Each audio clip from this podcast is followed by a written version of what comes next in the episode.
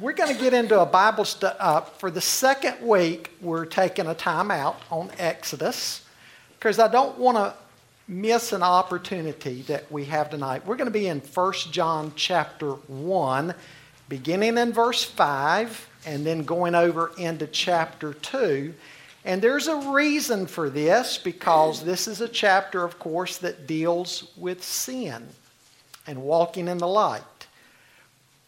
What is today? Ash Wednesday.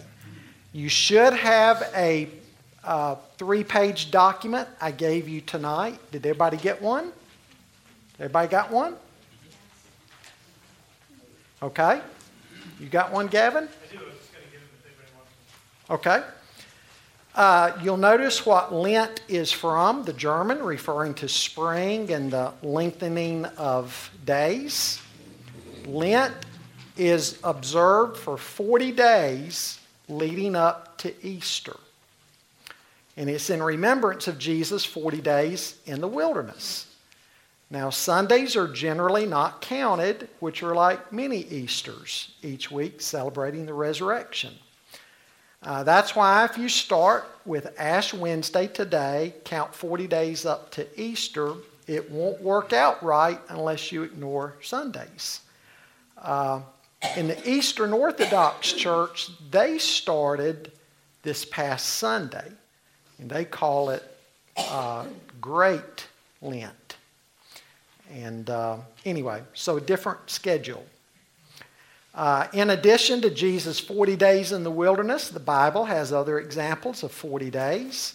Moses spending 40 days on Mount Sinai. Elijah spent 40 days and nights walking to Mount Horeb. God sent 40 days and nights of rain at Noah's flood. The Hebrew people wandered in the wilderness for 40 years before entering the promised land. And Jonah prophesied that in 40 days God would destroy the city of Nineveh. And so 40, this emphasis on this we see repeatedly in Scripture. As I mentioned, today is the start of Lent. And uh, you may have seen somebody at work today, uh, participants. Uh, and, and we're going to get around talking about Baptist in a minute and why we traditionally don't celebrate the Lent season and what we can gain from it. But anyway, uh, participants will put a smudge of ashes on their foreheads, oftentimes in the form of a cross, and it symbolizes sorrow for sin. Uh, the purpose of Ash Wednesday in Lent in most church traditions is to get people thinking about sin and to deal with sin and repentance in their lives as they go up to Easter so that by the time uh, Good Friday comes around and Easter Sunday, the person is spiritually prepared, has spent more than just a day or two or a few minutes preparing their hearts for the Easter season. Uh, during Lent, the penitential psalms are often read. I've listed those for you. Uh, three practices are emphasized during Lent and all of these are supposed to be increased prayer, fasting, and almsgiving. Uh, depending on what people do, a vice that they give up or something they do, a charitable deed or whatever, this is referred to as one's Lenten sacrifice. Okay?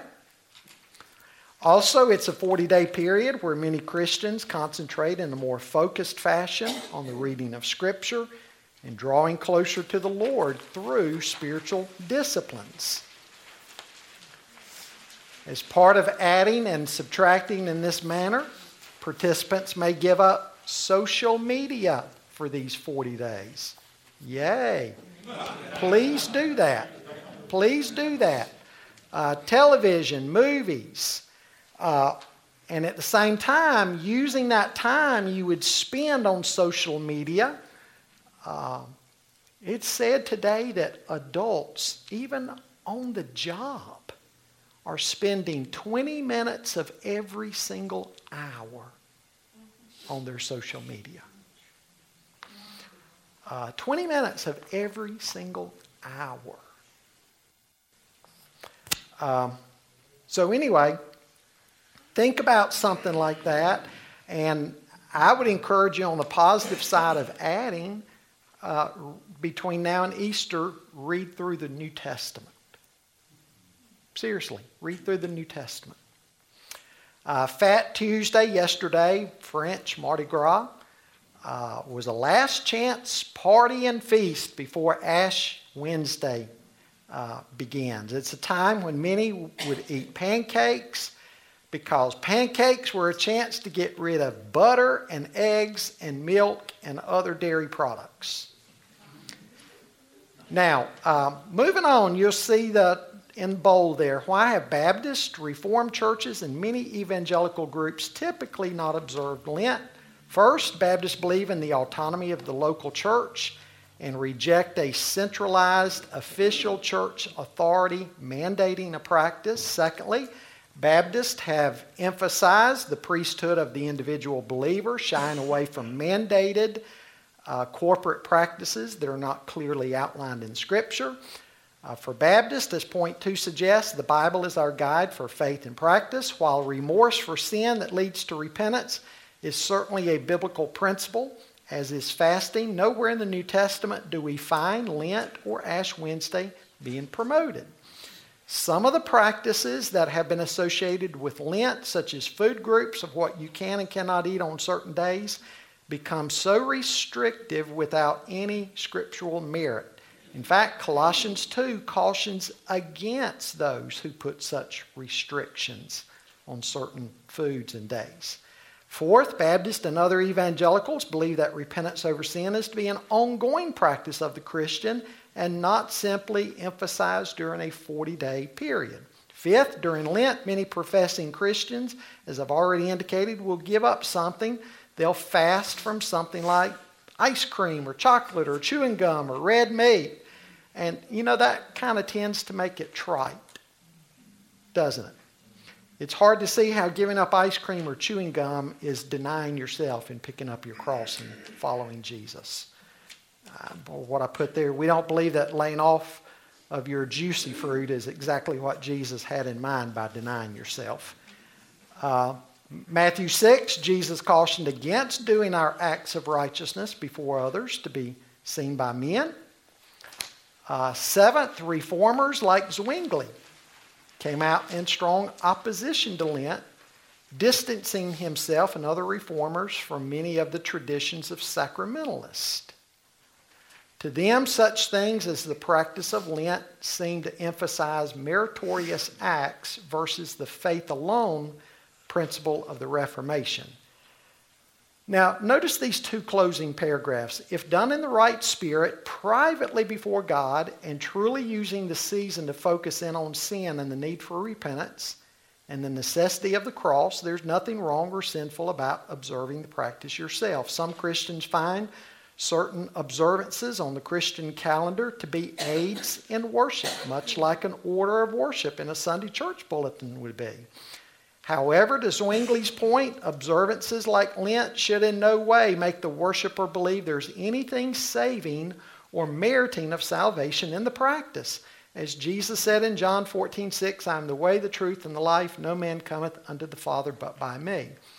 Perhaps as Baptists, we need to understand and practice a moderating position. In other words, while not practicing Lent in the way that some do for the reasons just given, at the same time, we need to realize the value in setting aside a prolonged period leading up to Easter where we do, in fact, concentrate in a focused way on the death, burial, and resurrection of Jesus and our own taking up of one's cross in discipleship and mission. Whereas we certainly don't want to arrive at a place where we only think of these matters around a date on the calendar each year Yet, if we don't have some type of disciplined time to renew our focus, we may find ourselves ignoring these opportunities altogether. Or we may find that even if we do give greater attention to spiritual disciplines, the time is so abbreviated that we hurry back to normal routines in life and miss what the Lord may have impressed upon us. That is the danger today in such fast paced lives. Thus, a prolonged period like the Lenten season, is a reminder to slow down and pull away from normal activities and schedules. So, folks, take 40 days. Again, read through your New Testament. Give up social media for 40 days. Something else that's that where you can use that time where you can use that time for prayer and Bible study and spiritual disciplines. And you know what? I think if we do that, come Good Friday and Easter Sunday, your heart's going to be more prepared for worship at Easter. Right? You know, we, we think of doing this for a day or two the week of Easter. But the Lord may be wanting to speak to us, and He's, he's not on this microwave oven pace. You know, we want to do everything drive through or microwave. And the microwave's too slow, right? There's value in a prolonged period of preparing your hearts. Uh, some in here I know, like maybe Jeff and Drew and Mary Ellen, came out of churches where you did observe corporately Lent. Any thoughts?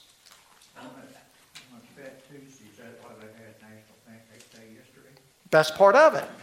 That's part of it, yes. I, I would not have pointed with what we just went over with my, and I have used the word experience. I ran into a number of people today politicking where they have been and were excited mm-hmm. about it, and they kept repeating their own recommitment and the need for repentance. And they were actually witnessing. Mm. And it was not in the context of, of we got to do this. It was more of this is a volunteer heart thing. Okay. And it was very impressive. Good. I was, I was surprised who was, was saying that. very good. And who wasn't.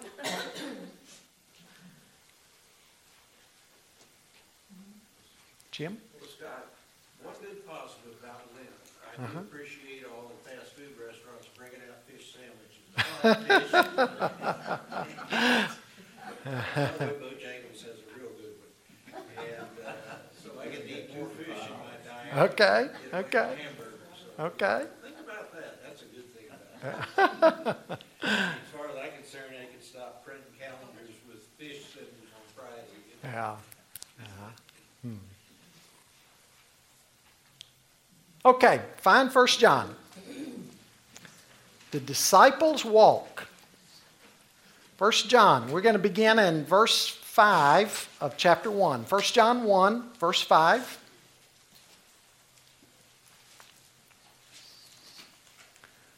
First John 1, verse 5.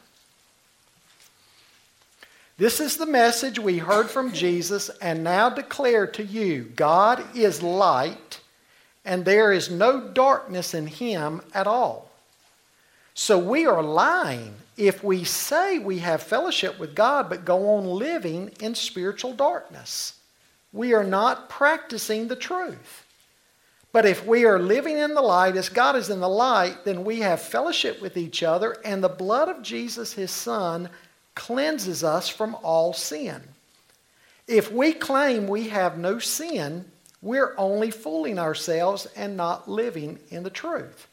But if we confess our sins to Him, He's faithful and just to forgive us our sins and to cleanse us from all unrighteousness or wickedness. If we claim we have not sinned, we're calling God a liar and showing that His Word has no place in our hearts.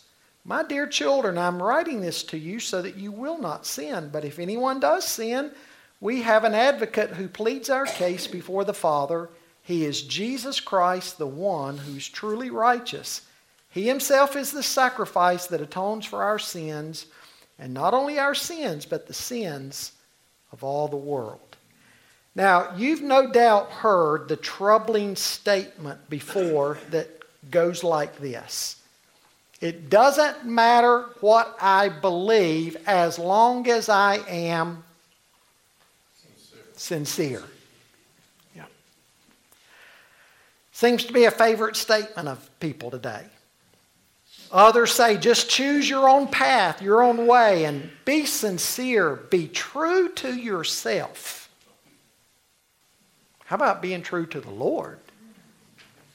We know these are false statements.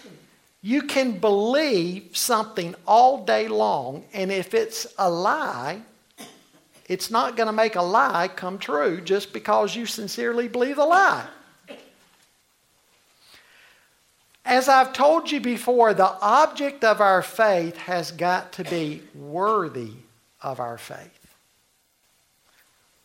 Take, for instance, somebody who's pulling a trailer, a heavy trailer down a mountain, and believes that the brakes on his truck are okay, even though he questions it, and he ends up having an accident.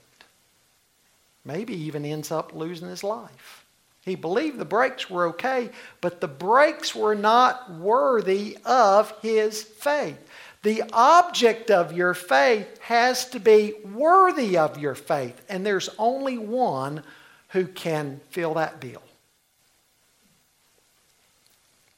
John is concerned that his flock does not exercise faith in the faulty messages that they're hearing. John's congregation is being bombarded by the Gnostics. Now, you may not be that acquainted with the Gnostics. It was, it was Greek philosophy, Greek, certain Greek, not all Greek philosophy, but a certain branch of it. And there were, there were different forks in the road of the Gnostics. Not all Gnostics believe the same. But one group of Gnostics believed that Jesus had not come in the flesh.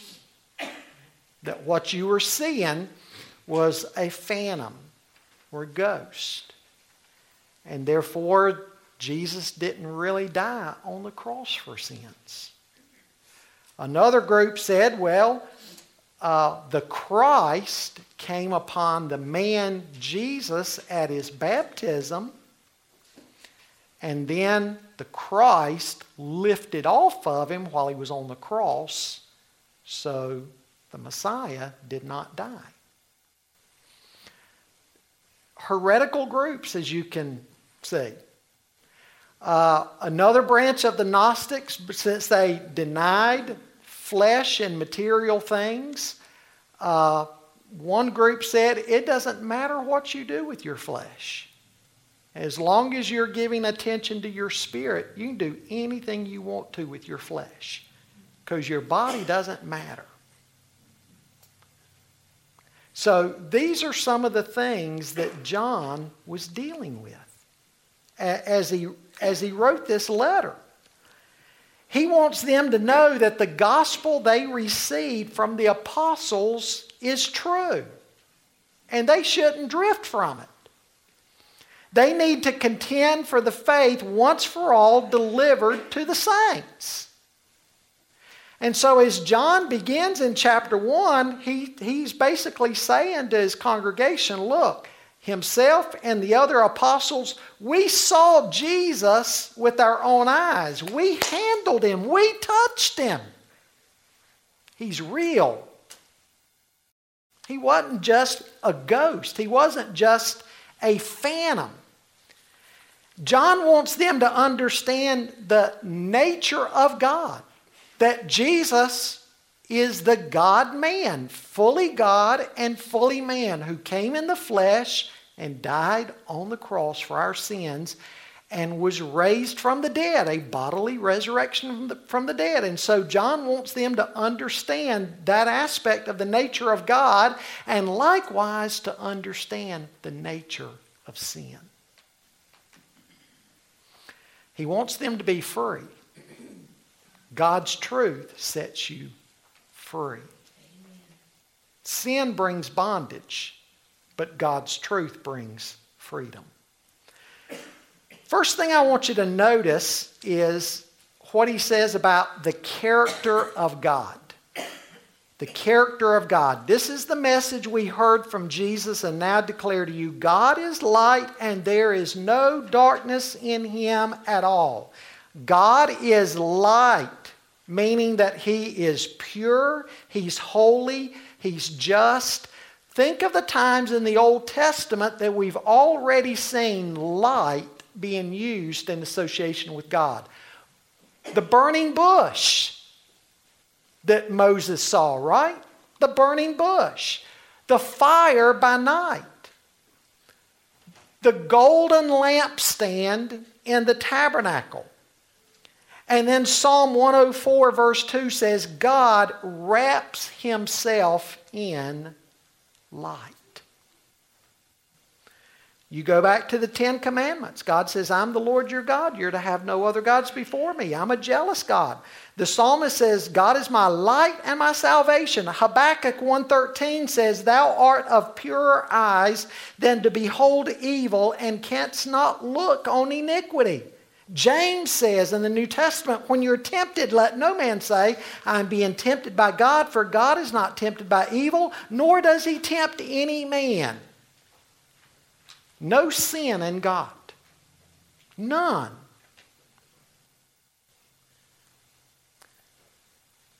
God's never had a bad thought. Have you ever had a bad thought? God's never even had a bad thought. God has never spoken a misplaced word. God is light. And John says, in him is no darkness at all. Now, I belabor, belabor this uh, point a little bit because people in the world today will say, now, why would God have let such and such happen? And it's almost like they're bringing a charge of wrongdoing against God. If God would have done right, He wouldn't have let such and such happen. God doesn't do wrong. God is light. And in him is no darkness at all. Everything God does is holy and just and right. Notice where John begins. He begins with God. Folks, if we're going to understand the world and even our own lives properly, we don't start with man, we start with God a proper understanding of God. And this is what the Bible does everywhere. Back in Genesis 1, it starts with God. You don't start with man first. We need to understand who God is and what He's like. God is light and no darkness at all in Him. So John is emphasizing God's character. And only then does he move on to cover the second point, the condition of man. Verses 6 and 7. John sets up two different scenarios here. Here's the first scenario one who professes fellowship. We're going to talk about one who possesses fellowship, but first, one who professes fellowship. Here's a man who simply claims to have fellowship with God. He claims that he knows God and he's been put into a right relationship with God. Now, folks, professions of faith are very important, right? The New Testament tells us that. We need to confess Jesus as Lord. Professions are important, but Christianity is more than just profession. Somebody's walk can invalidate their talk. We see it all the time.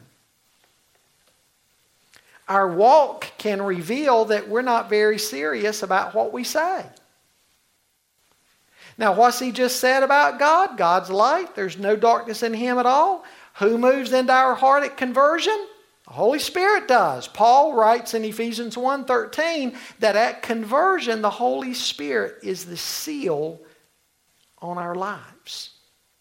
We are baptized and sealed with the Holy Spirit of promise. That happens at conversion.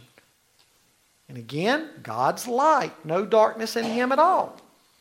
And so here's a guy who says, I'm saved and I walk in fellowship with God, and I'm indwelt by God's Spirit. And then look at the way this guy lives. He lives in sin. He walks in darkness. And in the Greek text, the tense is significant. John is talking about somebody who, as a way of life, walks in darkness. Habitually, lifestyle. He's not talking about somebody who, uh oh, messes up in something. No, he's talking about somebody who says with his lips, I know God, and then lives like the world. What's darkness? Well, in the New Testament, it can be the deeds of the flesh or the ways of the world, interchangeable. You can read Romans 13 about this, Colossians 3, Galatians 5, the deeds of darkness, the deeds of the flesh. And so here's a guy living according to the world and the desires of the flesh, and the whole time saying, I'm a Christian, and I know God, and I have fellowship with God. But he does not practice the truth. What's the verdict? What's John say? Don't you, don't you wish John would be plain and say what he means? He beats around the bush, doesn't he? What's John say about this guy? What is he? He is a liar. And the truth is not in him.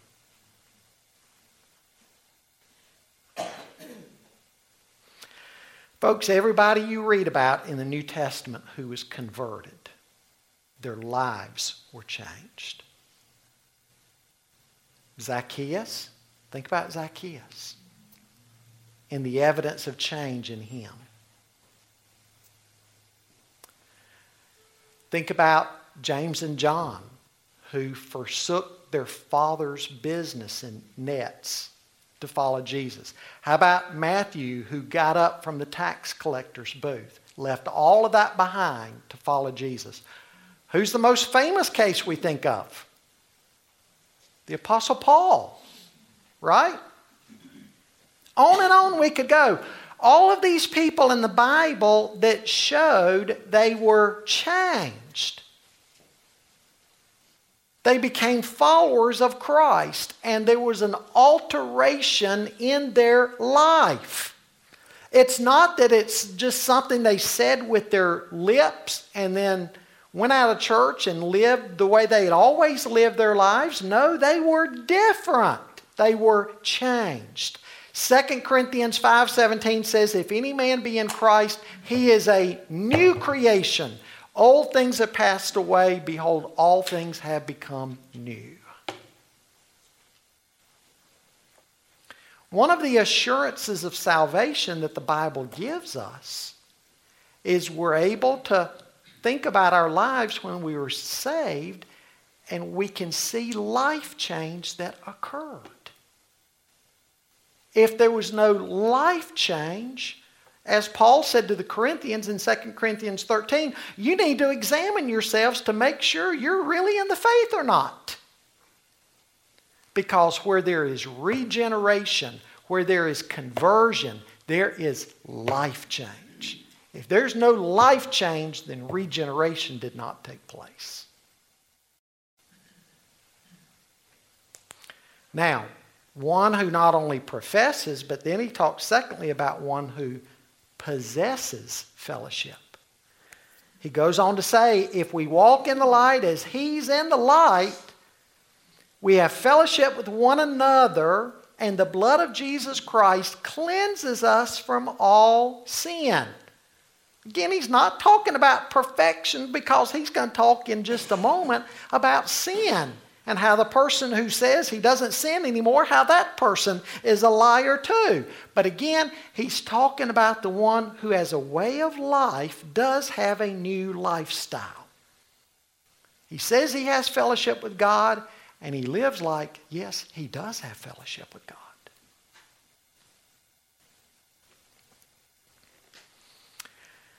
Thirdly, I want you to see the confession of sin. Verse 8 If we claim we have no sin, we're only fooling ourselves and not living in the truth. But if we confess our sins to Him, He's faithful and just to forgive us our sins and to cleanse us from all wickedness. If we claim we've not sinned, we're calling God a liar and showing that His Word has no place in our hearts. So now He's talking about various attitudes to sin. And John sets up three different scenarios here. John loves to do that in his letter, set up different scenarios. Scenario number one, the proud man. Verse 8 I'm not a sinner. There's no sin in my life to confess. Here's a guy who thinks he's reached some sort of sinless perfection. It's kind of like the guy who stood up in church and made that profession of faith and his wife grabbed him and said, Sit down and shut up. Remember, I'm here with you. and I can tell him the truth. If you think you've reached some kind of plateau in your life where sin is not even a factor anymore in your life, then I want to talk to your spouse afterwards.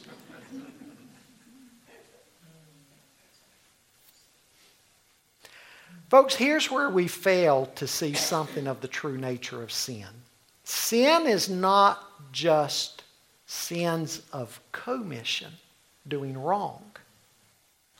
But sin is also what? Sins of omission. You can be walking in fellowship with God, be driving down the road. God may lay on your heart to pull over somewhere and talk to somebody, but you're in a hurry. You move on. Well, you've sinned. If God was really laying on your heart, stop and talk to that person.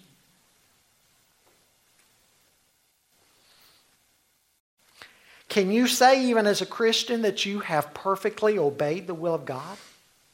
That you've perfectly done the will of God? That you have perfectly glorified Him in all you say and do and think? Can you say you do? No. Now, this doesn't mean that we say, well, since I'm going to sin anyway, I just go ahead and jump into it, right? Because Paul says in Romans 6, God forbid that we should live that way. That since we're going to sin anyway, we just leap into it and love it.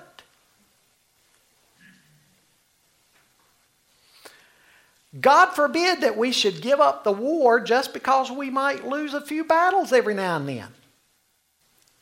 A Christian, though, is somebody who is always to be growing in his or her Christ likeness. But there's always that humble recognition that you have feet of clay. You've not reached sinless perfection. And you won't this side of heaven. Second scenario, the cleansed man. Verse 9. If we confess our sins, confession means what? That we have the same attitude about our sin that God does. We agree with God. Confession doesn't mean, oh, I'm sorry, God, about such and such, and then you just go out and do it again. Confession carries the idea that you agree with God over that sin, and along with agreeing with God over that sin, you repent of it. It includes repentance. That's confession. And what does he say God God is? God is faithful and just to forgive us of our sins and to cleanse us of all unrighteousness. He will be true to his character. He is a redeeming God.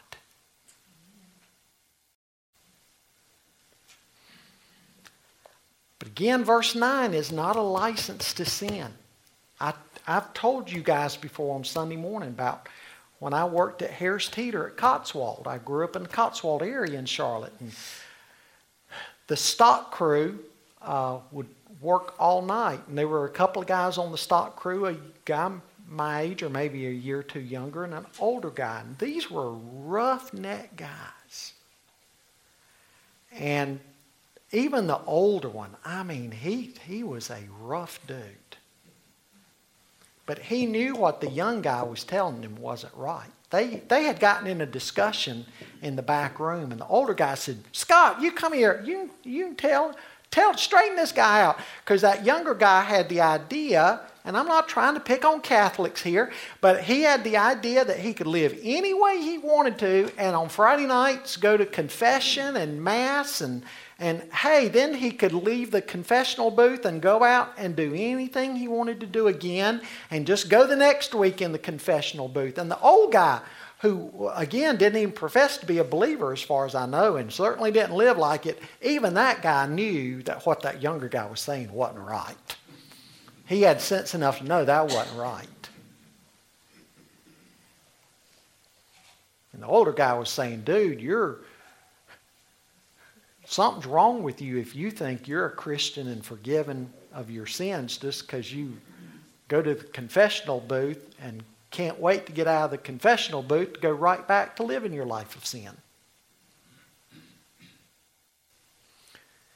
1 John 1 9 is not talking about presuming on the grace of God. Don't use 1 John 1 9 as a Christian rabbit foot.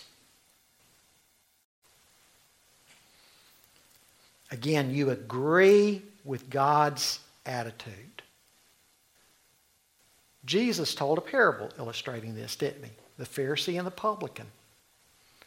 And the publican, who would not even look up to heaven, but beat on his breast and said, God, be merciful to me, a sinner.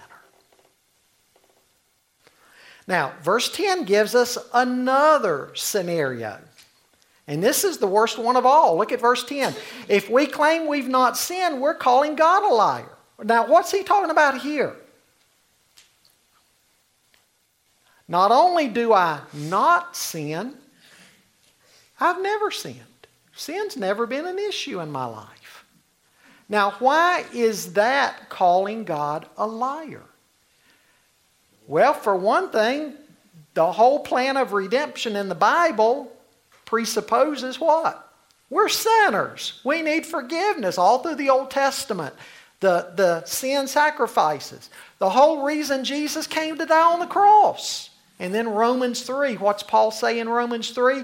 There is no one who is righteous, no, not even one. It's like Paul is Man, he's really driving it home in Romans 3. There is none who is righteous. There's no one who is righteous. No, not even one.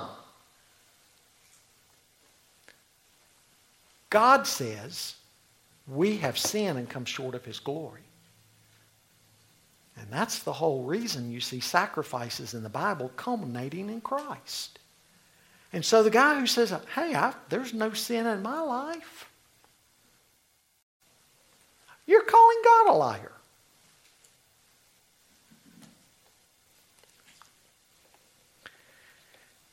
But then John talks about the blessed man. Chapter 2. My dear children, I'm writing this to you so that you will not sin. Again, that the lifestyle, but if anyone does sin, we have an advocate who pleads our case before the Father. He's Jesus Christ, the one who's truly righteous. He's saying, don't have a cavalier attitude to sin. Don't leap into sin and love it. Don't live in sin.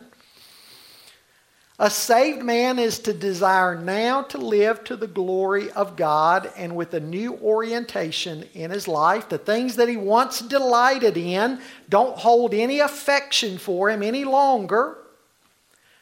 But then John says, But if anyone does sin, yes, you're a new creation in Christ if you're in Christ. And you're not to live in sin. But if you do find you've sinned, What's he say? We have an advocate.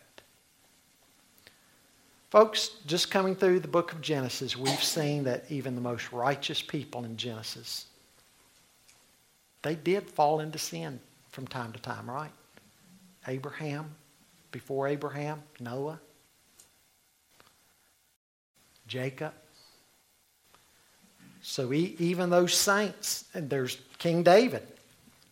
Man after God's own heart. Look at what King David did. Simon Peter denied the Lord. So it's possible that a Christian will still sin from time to time, yes. But when we do, John wants us to know we have two things in Jesus. First of all, he's our advocate, paraclete is the word, one who comes alongside of us. The Bible refers to the Holy Spirit in the same terminology in John's Gospel, paraclete. Parakaleo, one who comes alongside, called alongside of you to help. He's our advocate with the Father. Father, this one's mine. And He's our propitiation, the means by which sins are forgiven. That word refers to an offering that satisfies the righteousness of God. Jesus is our Passover lamb. He's our scapegoat. He's the one who covers our sin and takes away our sin. And not only ours, but the sins of the whole world. Now, folks, when the New Testament says all or the whole world, what, do, what do, how do we view that term? Every single person. Is every single person saved? No. When the New Testament uses all or whole, the biblical writers are talking about Jew and Gentile. All ethnicities. The whole world, wherever there's forgiveness of sin, whether you're a Jew or a Gentile, regardless of what tongue you speak, what language you speak, where there is forgiveness, it's because Jesus is the propitiation for your sins. And the early church had trouble with that one for a while because they thought it was just for the Jew. And God had to teach them in the book of Acts. No, it, what Jesus did was, was for all. All peoples. So John wants them to live righteous, not with a cavalier attitude. But again, he wants them to understand when they do falter, they're not hopelessly lost. And so they don't need to grovel around in their misery and sin. Look at verses 3 and following.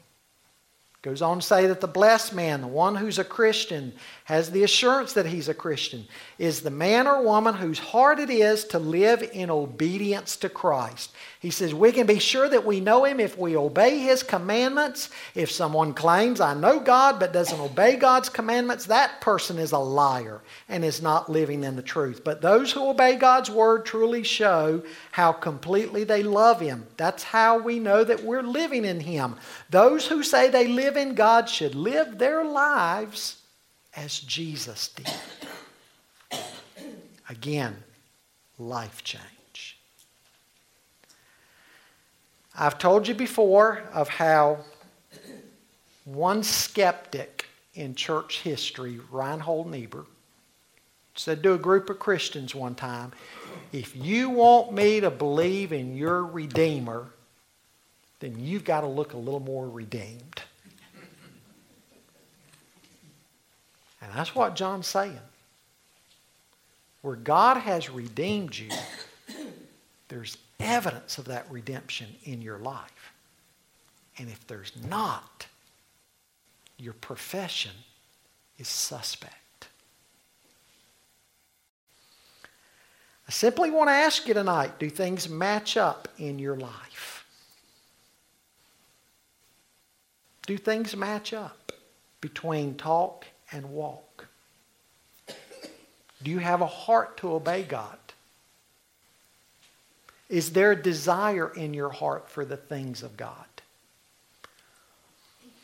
Does sin grieve your heart the way it grieves God? Basically, John is asking us to examine ourselves to see if we're doers of the word. Are we hearers only, or are we hearers and doers who put it into practice? And again, as we get ready to lead up to Easter, I want to challenge you. Examine your life, examine your walk with the Lord. If there's evidence of heart change and desire for the things of God, and love for the commands of God, and love for the people of God, and is there the proper attitude to sin? Examine yourselves as we lead up to Easter. Use this 40 days to do that. Now, Richard, you were trying to make a comment a moment ago. I want to. When I grew up, in uh, my neighbor told me, he used to say, the Pope is without, s- uh, never sinned. And I wonder if that attitude has changed, if today's Pope considers himself a sinner, or if that he Well, they, they, they believe that he has periods where he speaks ex cathedra, that he can make statements that are co equal with Scripture. Yeah.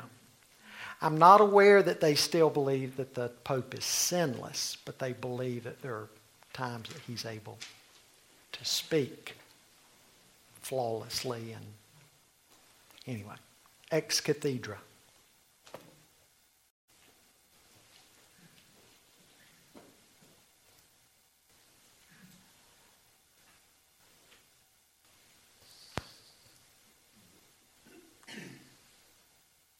So what you going to do leading up to Easter? Talk to me. What you going to be doing? Hmm? Read the New Testament. What else? Examining yourself. Again, what, what's really your attitude to sin and to the things of God and the people of God? If you don't have time for the whole New Testament, Romans, Oh, absolutely. that every Christian needs to read Romans regularly, Sure. just to remember Oh, absolutely. Absolutely. Romans and Ephesians are twin mountain peaks in the New Testament, I tell you.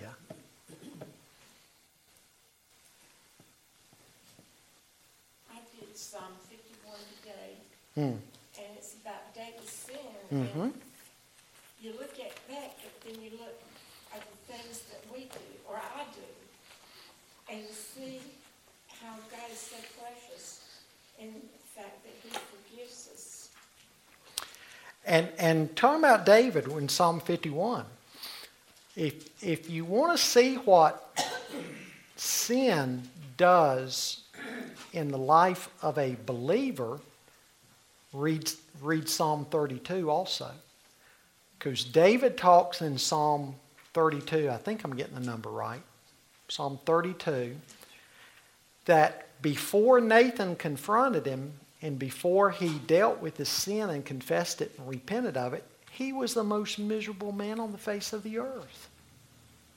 I mean, his insides were about to explode. He was so miserable before God because he was bound up in sin that he had not dealt with. And, but he talks about the release and the freedom when he finally got right with God.